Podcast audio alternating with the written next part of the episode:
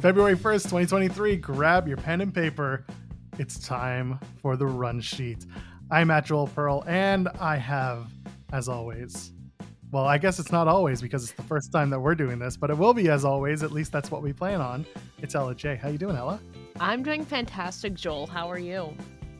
Wonderful. I am ready for a whole lot of news talk. I'm ready for a whole lot of wrestling talk.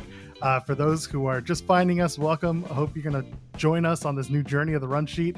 We're going to be here every Wednesday and Saturday. We're going to be talking about wrestling news on Wednesdays, and we're going to be talking about wrestling TV programming on Saturdays. There's got to be a better way for us to like mention what the Saturday show is, right? Yeah, I mean, it's just like programming, your daily recap of programming. Obviously, there's a lot to go through. We would be here forever, but we will do our best to recap the highlights, basically. Yeah, we'll touch on the stuff we liked and the stuff we didn't like. Absolutely. You want to we'll give our hot takes. We will. It not only just on wrestling, but apparently on my food takes as well. Oh my God. Can you please hit the new listener with one of your hot food takes right off the bat? We got to get them hooked in somehow. Tell me, what's your hottest? The one that kind of started it all, that like started a catalyst, was my take on mac and cheese, because R-Truth, I think he was talking to the Miz. They were in North Carolina, I believe, which is R-Truth's like home state, right? Mm-hmm. And so he's like, this is the home of mac and cheese. And so I was like, I love you, R-Truth, but I can't do mac and cheese. It's just, I'm a cheese lover, but for some reason, like mac and cheese is just too cheesy for me, so I just can't eat it. I'm sorry, guys. It's already right off. I don't lie. I am a Kraft Dinner mac and cheese person. I love mac and cheese. I love it's so weird because I literally love cheese. Like cheese and chocolate are like two of my big like foods, unless it's like the what's it called? The pepper jack. I don't do like hot stuff, whatever. But like any other cheese, I will basically eat. But mac and cheese for some reason is just too cheesy, if that makes sense. So I just can't eat it. It doesn't. I'm sure there's a way to make it. There has to be. I just haven't found one that I liked yet. Maybe the people who are listening to us can find us on Twitter or on Instagram at The Run Sheet Pod. I'm not going to spell it out. It's pretty easy. It's just the name of the show with pot at the end. If you find us, tell us a different take on mac and cheese that might get Ella into the mac and cheese world. Yeah, what's some good stuff? Maybe just the stuff I've had throughout my life just wasn't it. It's entirely possible. I can tell you this much. So some of us who are listening, or some people who are listening, might know my voice from the work that I do with Fightful, mm-hmm. and the work that I do specifically with Jeremy Lambert, who is one of the head writer at Fightful. So his wedding, they had mac and cheese as one of the, not one of the entrees, one of the sides. And one thing I realized that where they are, they're just outside of Cleveland. There is so much mac and cheese. Everything was mac and cheese on the menu. And I did not understand it. And this comes from a guy who likes mac and cheese, but like, what is it about Ohio and mac and cheese? I couldn't tell you. I've never been to Ohio. Apparently it's a thing in North Carolina, but I guess it's also a thing in Cleveland too. Very strange. One day we'll understand it, but it's not going to be today. Today we're going to talk about wrestling news. Let's start with it because it's Wednesday, so it's time. Where do we want to start? The Royal Rumble was this past weekend, and a whole lot of stuff happened. You were at the show. You were in San Antonio, Texas. You were part of the press for Royal Rumble. How was that? Absolutely surreal. For those who didn't know, that was my first time literally doing any press for WWE. So I did, I kind of knew a little bit what to expect, but you were talking about Fightful. I want to give a shout out to Sean Ross Sapp, kind of the face of Fightful, and my good friend Emily May Heller, who definitely helped me through that because I had so many questions. I did not know what I was doing, Joel, but we survived, did some cool interviews, made it to the press box, and of course the post-show conference where I got to, ask a question to Cody Rhodes. Very proud moment, by the way, seeing you up there doing that. It's good stuff. So you went and you did the post-show. You were at the event itself. Did you get to do any of the pre-show press stuff, or any of the day before press stuff? So yes, the day before stuff, I didn't do much on Saturday besides the actual Rumble show. Yeah, we had obviously the press junket, and then I had my first WWE community event that we did with the Special Olympics. So we got to see a bunch of superstars interact with all the Special Olympics kids there, and it was just so cool to be a part of it. And we got to obviously interview people throughout the day, superstars. It was just a cool moment to see that like firsthand, the community aspect of it too, and also interview some superstars. What was your favorite moment of that WWE community event? Was there anything like stood out to you as something you like didn't expect to hear or see or experience? So there was like different zones, right? Because we were like in this kind of like in this gym, like fitness center. So there was like different zones, but upstairs, it was Dana Brooke and Sarah Schreiber. Obviously the groups kind of rotated like every 10 to 12 minutes, like in the different zones. But a couple of us went upstairs to see, and there was like this green screen. And then the Special Olympics participants got to like take photographs and like pose as if they were like WWE superstars, you know, like making their renders. And you had Sarah and Dana kind of, you know, like cheering them on and telling them, oh, you should do this pose. Like that would be cool. And kind of emanating some of their favorite superstars. Like there was this one kid who did like the Macho Man pose. There was someone who did like John Cena. So that was just really like wholesome to see for me. I have like the biggest smile on my face right now because I love the idea of like these kids who are just these, they're wrestling fans and like they're going to do this whole like living their dream. And just, I don't know, I think it's a really cool event, and it sounded like it was a lot of fun. So that's awesome. And then you watched the Rumble itself. You were up in the press box. Am I right? Yeah, so actually kind of yes and no. I was in the press box like before the show started, but I had already had tickets, you know, with our good friend Caden of Fightful 2 on the complete opposite side of the stadium, might I add. Literally directly, I was sitting in the press box directly across from our actual seats. So before the show started, I ran around the arena to go sit there for the majority of the show. And then after the Women's Rumble, I came back during the Hardy performance, ran back so I would be back to the press box in time for the main event. So I was kind of in two places at once that night. I can only imagine coming back and just like kicking off your shoes after everything and just being like, big sigh, you did it. I didn't really have much time because we didn't get back till I didn't get back to my hotel, I don't think, till 1:30 a.m. I had a 7:30 flight, so there was no point in sleeping. I still had to pack and all of that. Just packed, showered, and then kind of went to the airport a little early. So I went on no sleep that night. Congratulations. You're living that rock star life. Yeah.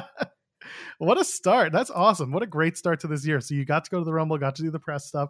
I'm sure you're going to be doing more in the future. Someone else who got a last minute call was Booker T.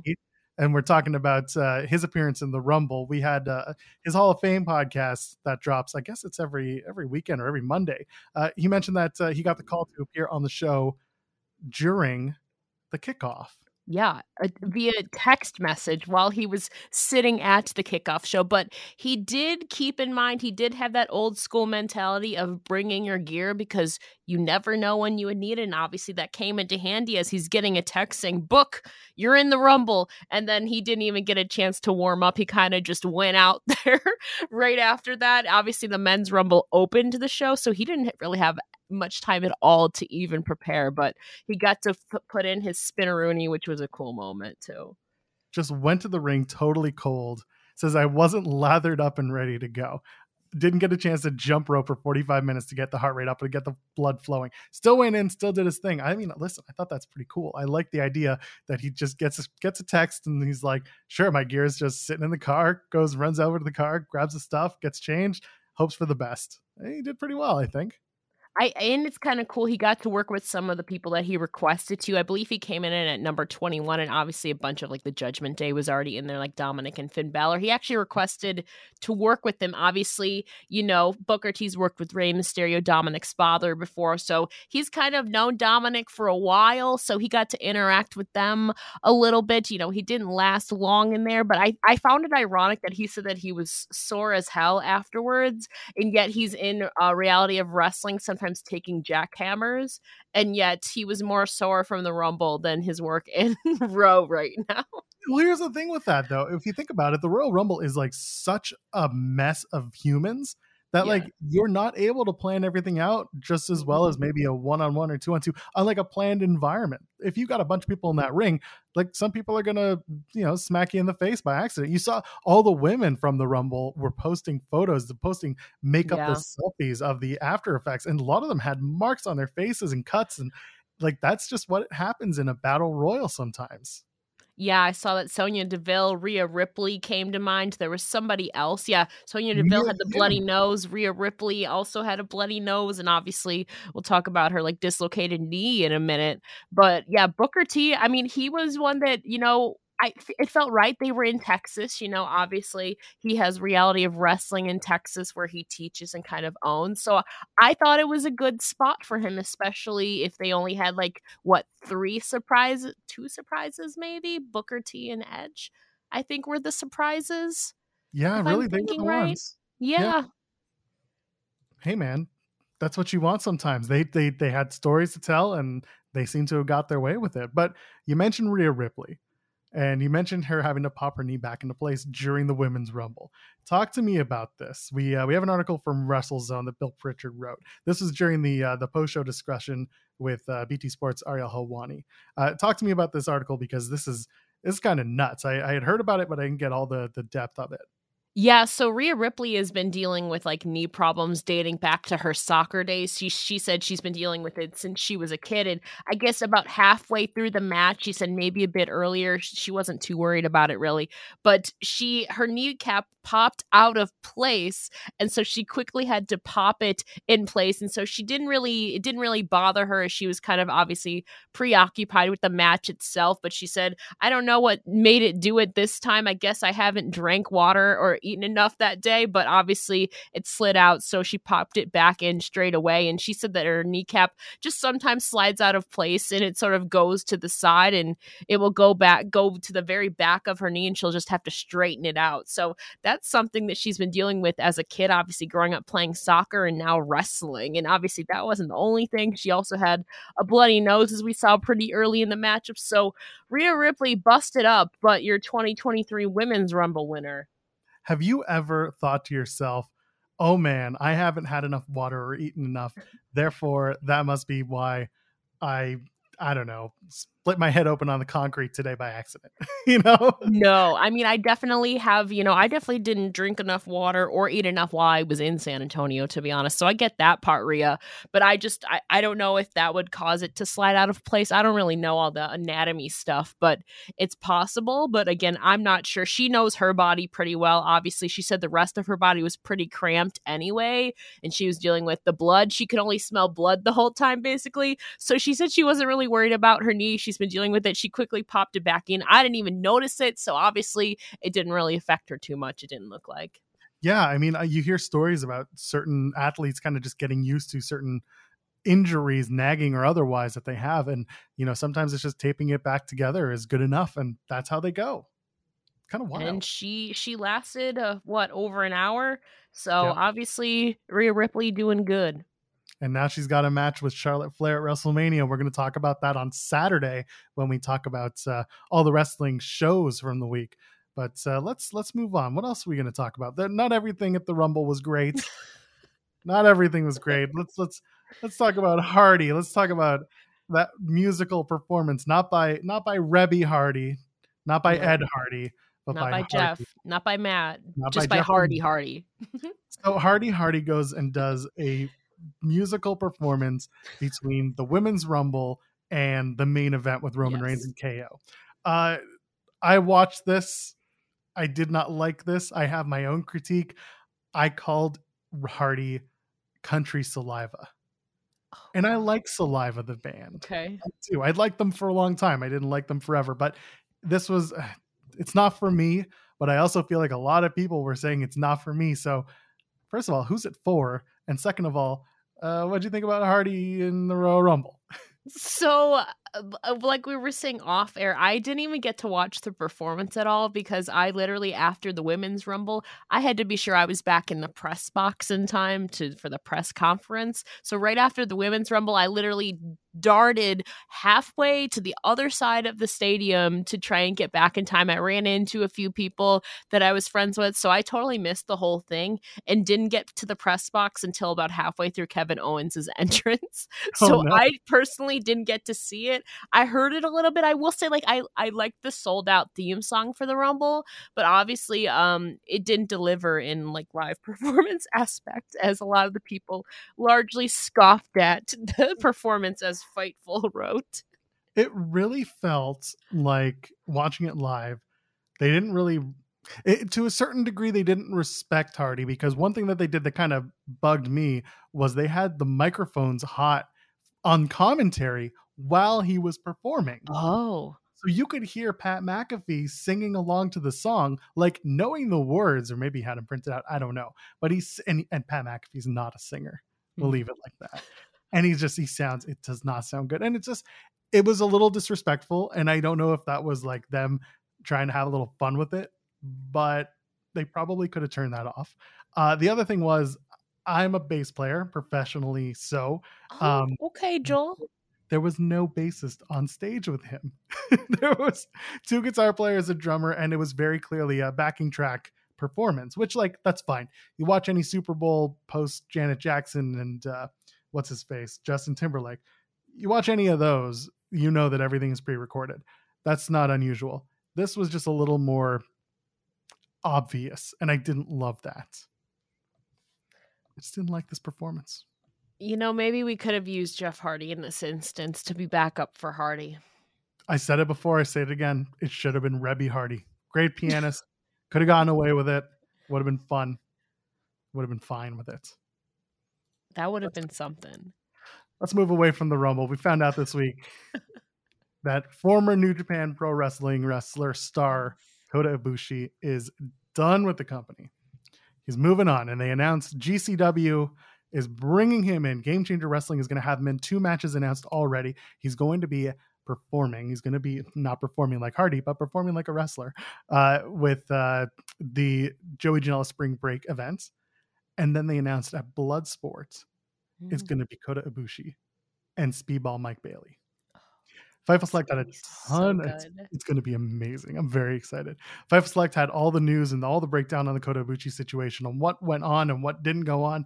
They called it a live and learn situation, him and the New Japan contract, because Kota, for a long time, was more of a freelancer. It was something that he liked to do. So he actually surprised a lot of people when he decided to sign a contract with New Japan Pro Wrestling. Clearly didn't work out. Clearly he's out of there and it doesn't matter. But how do you feel now that Ibushi's confirmed for several GCW shows? I think it's an exciting time. You know, there's some hot free agents right now, and obviously a lot of eyes are drawn to him. Speedball versus Kota Ibushi is going to be so good. I know a lot of people were raving and exciting about it on Twitter and all of that. It's going to be interesting how they book him versus Joey Janela, who's a bit more gritty and stuff, especially since it's on a GCW show, but he's also wrestling on Blood Sports. So I feel like it's going to be a different environment. I feel like maybe that he's freelance now, we might see some different things from Kota Ibushi now. So I'm super excited for that. Obviously, though, there was a little bit of issues between New Japan and Kota Ibushi. They asked him to wrestle even though he had a shoulder injury, and there was also a separate significant private matter, as they put it. We don't know about that yet. People haven't really pried into it, but obviously, as Fightful said, that obviously didn't help their relationship. But Ibushi is now free, which means a lot of eyes are on him, including the eyes of your AEW president, Tony Khan, who was also on Busted Open earlier today, talking about Kota Ibushi is a great talent. When you have a name like that, everyone in the world of pro wrestling would be fortunate to have in their promotion. We've wanted to work with him in the past, so it's certainly something we would have to consider. And I absolutely believe everybody should be considering Kota Ibushi right now, but it seems that he's kind of maybe going to be gearing towards enjoying his free agency and maybe not signing anywhere right away. But it can't hurt, you know? Scope out your options. I like the idea of Ibushi remaining a free agent. I like the idea of him moving around. And I love the idea that in the AEW world, you know, they like to have their contracts signed for at least 3 years. I don't think Kota wants to do that. I don't think, and I'm not going to speak for the guy, but judging by his last experience with New Japan Pro Wrestling, I think he might want to stick with what he's been doing. But if AEW is willing to work with him on a certain per appearance type of deal, then there's a lot of storytelling that can be told because, you know, his best buddies, the EVPs, and I don't say that, you know, begrudgingly, I'm just saying that's part of the reality of it. There's everything with Kenny Omega. There's everything with the Young Bucks. There is so much storytelling that can be told. And I think there's a lot of really fun opponents in AEW for Kota Ibushi. Oh, I'm just like thinking about like where we could go. We've seen obviously a bunch of them because they were in New Japan for a bit too. But I'm just excited. We already have Speedball versus Kota Ibushi announced, Joey Janela. It's like, who's next? You know, we have a lot of time, you know, between now and those events in like late March, early April. So it's possible we get something even sooner. So everyone's going to have to keep their eye on Kota Ibushi. Speaking of releasing talent, Samoa Joe was on the Sessions with Renee Paquette, and that dropped this past Monday. Mm-hmm. And he had what to say about his experience getting released not just once, but twice in the span of basically a year, in under a year even. And his words were, initially, as I understand it, unconfirmed, there were issues between the two upper echelons of management, and they were playing out their war with the careers and contracts of people underneath them. I'm not going to read the entire transcript. You can find those over on Fightful. Samoa Joe talking to a friend, dropping at least, again, he says unconfirmed. I have to give him that. At least he knew to, you know, keep his nose clean in it. But like, I think there's a little bit of truth in that statement from Samoa Joe regarding releases around that time. What do you think about Mimosa Joe, as I call him, on the Sessions with Renee? Yeah, there's a lot of obviously backstage politicking, especially at that time. There had to have been people, you know, vying for power. Obviously, he said that there was issues between two upper echelons of management, and we don't know who they are. And again, they are unconfirmed, but especially during that time where there was a bunch of like mass, you know, releases. I can, at the end of the day, at that point, Vince McMahon was the one making the final call, which I have to maybe assume, guess. My guess is that obviously somebody who's a little bit below Vince McMahon maybe didn't want Joe to be released. And obviously there was a little bit of a power struggle there, even though McMahon has the final say.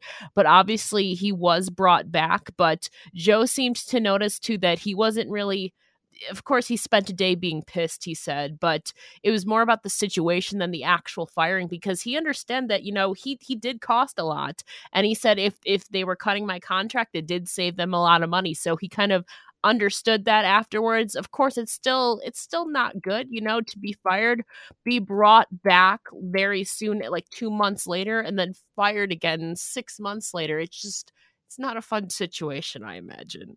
No, you can only imagine getting, I mean, again, someone in Joe's world, someone of Joe's stature, you can go back and laugh at it because he understands his value. And he very much made that a point to say, you know, if you're cutting my contract, they saved a lot of money for this company. That's fine. There were other people who got cut who have either since moved on or have kind of had to find their way into other jobs in the wrestling world that didn't have a name to get into it. And it's tough, but you know what? If Joe's going to do it, at least he's going to tell you, you know, I'm worth it. And he's going to be making money with Twisted Metal coming out soon and playing Sweet Tooth. So I know that'll be available on Peacock soon. His kind of first dabbling into the television acting world anyway. And if you don't make it one place, you can always make it another. Exactly. Dirty Dango is one of those people. And he, according to PW Insider, has signed a deal with Impact Wrestling. He has appeared for Impact a couple of times. Mm-hmm. But now it appears that Dango is going to be sticking around. On the flip side, we're going to talk about both of these people. Tasha Steelz, former Knockouts World Champion in her own right, has apparently requested some time off after it came to light that she recently re-signed with Impact back in November 2022. This is an interesting one, only because I didn't expect the Tasha Steelz news to go beyond, you know, the little teasing she did on Twitter after the last episode of Impact Wrestling. Talk to me about all this. You know, obviously things on screen between Tasha Steelz and Savannah Evans haven't been really working out lately. They've been losing quite a bit, you know, in tag team scenarios. They had that, 6-man tag with Bully Ray against Jordan Grace, Mickey James, and Tommy Dreamer. They also had the recent tag match, I know, 2-on-2 against Mickey and Jordan, and just lost. And things haven't really been the same for Tasha since she basically lost the Knockouts Championship at Slammiversary last year. You know, she was so hot late 2021, you know, Knockouts, Knockdown, all of that, the Ultimate X match to throwing Mickey James. But through the summer and through the fall, things just kind of not went off the rails, but, you know, they kind of slowed down for Tasha Steelz, but she, like you said, she just re-signed a contract in November, I believe, a multi-year contract. So it was kind of a shock to learn that apparently there might be more behind the scenes. You know, obviously on screen, she seemed to be kind of diffusing her partnership with Savannah, teasing it, but there seems to be more going on backstage, especially if she's requesting time off so soon after it was just announced that she had just resigned, and obviously there's been no timetable announced for her return. I was looking forward to this. I was not to Tasha taking time off. I was looking forward to the dissolution and the dissolvement of Savannah Evans and Tasha Steelz as a tag team and everything that comes with it. I was even positing on a post-Impact show that I do on Fightful that, you know, Savannah Evans, you push her ahead and make her the Diesel, and you have Tasha being the Shawn Michaels of the group, and they eventually do have some sort of issue and they do fight each other, but we're not there. And I guess with Tasha potentially taking some time off, we're maybe not going to see it anytime soon. Yeah, she's, you know, she's been like one of the steady forces in the Knockouts division. I feel like, obviously, besides like a Deonna, she's been there for a while. You know, you've had a lot of new people come in throughout the last couple of years. Tasha's been there for a hot minute, and I feel like was really one of the pillars of the Knockouts division. So that's going to be a huge blow. Obviously, we don't know what's going on behind the scenes. Of course, we wish the best for her and everything. And whenever she returns, we look forward to that. Hopefully, we get some closure to her things going on with Savannah that we don't really know what's going on yet. Hopefully, whenever she does return, we get some closure or they tie some loose ends with that. On the other end of things, Dirty Dango comes in. He had a pretty good match with Steve Macklin that personally I critiqued because Steve Macklin is currently on a tear and on a collision course with Impact World Champion Josh Alexander anytime now. However, for some reason, Dango and Macklin had a very spirited competitive match a few weeks ago on the January 19th episode of Impact. Regardless, it turns out that part of that is because Dango is sticking around with Impact. How do you feel about seeing Dirty Dango making his Impact Wrestling at home for a while? So I was there at Bound for Glory when he returned, obviously, for Bound for Glory, and then the next night at tapings, right? So I really loved his match with Johnny Swinger. I thought it was just going to be, you know, maybe like a squash, but those two made it so fun, and it lasted a lot longer than I had expected, but they made it so fun and exciting. I really loved seeing that live. I thought he was supposed to retire last year, so that's where I'm a little confused, but I think he provided some clarity on that. I just don't remember what he said, but I'm excited to see Dirty Dango in Impact Wrestling. He's like very fun and exciting and brings like a different kind of vibe. I do think, you know, him, I would like to see him against Johnny Swinger again, but he's obviously been doing some stuff with Steve Macklin, who Steve Macklin himself has been really slowly building his stock. So that's exciting to see. That's exciting to see too. So I'm excited to see Dirty Dango now in Impact more permanently. Yeah, there's a space for him. That match with Swinger, by the way, I'm a big Johnny Swinger fan for multiple reasons. I stand the man. The match with him was fun. He continues to output for Impact. Both men do. Dango coming in is a good call. He's not this main event superstar level guy. I think he's very much great for their mid-card, can tell a bunch of really interesting and fun stories and be funny as hell in the process.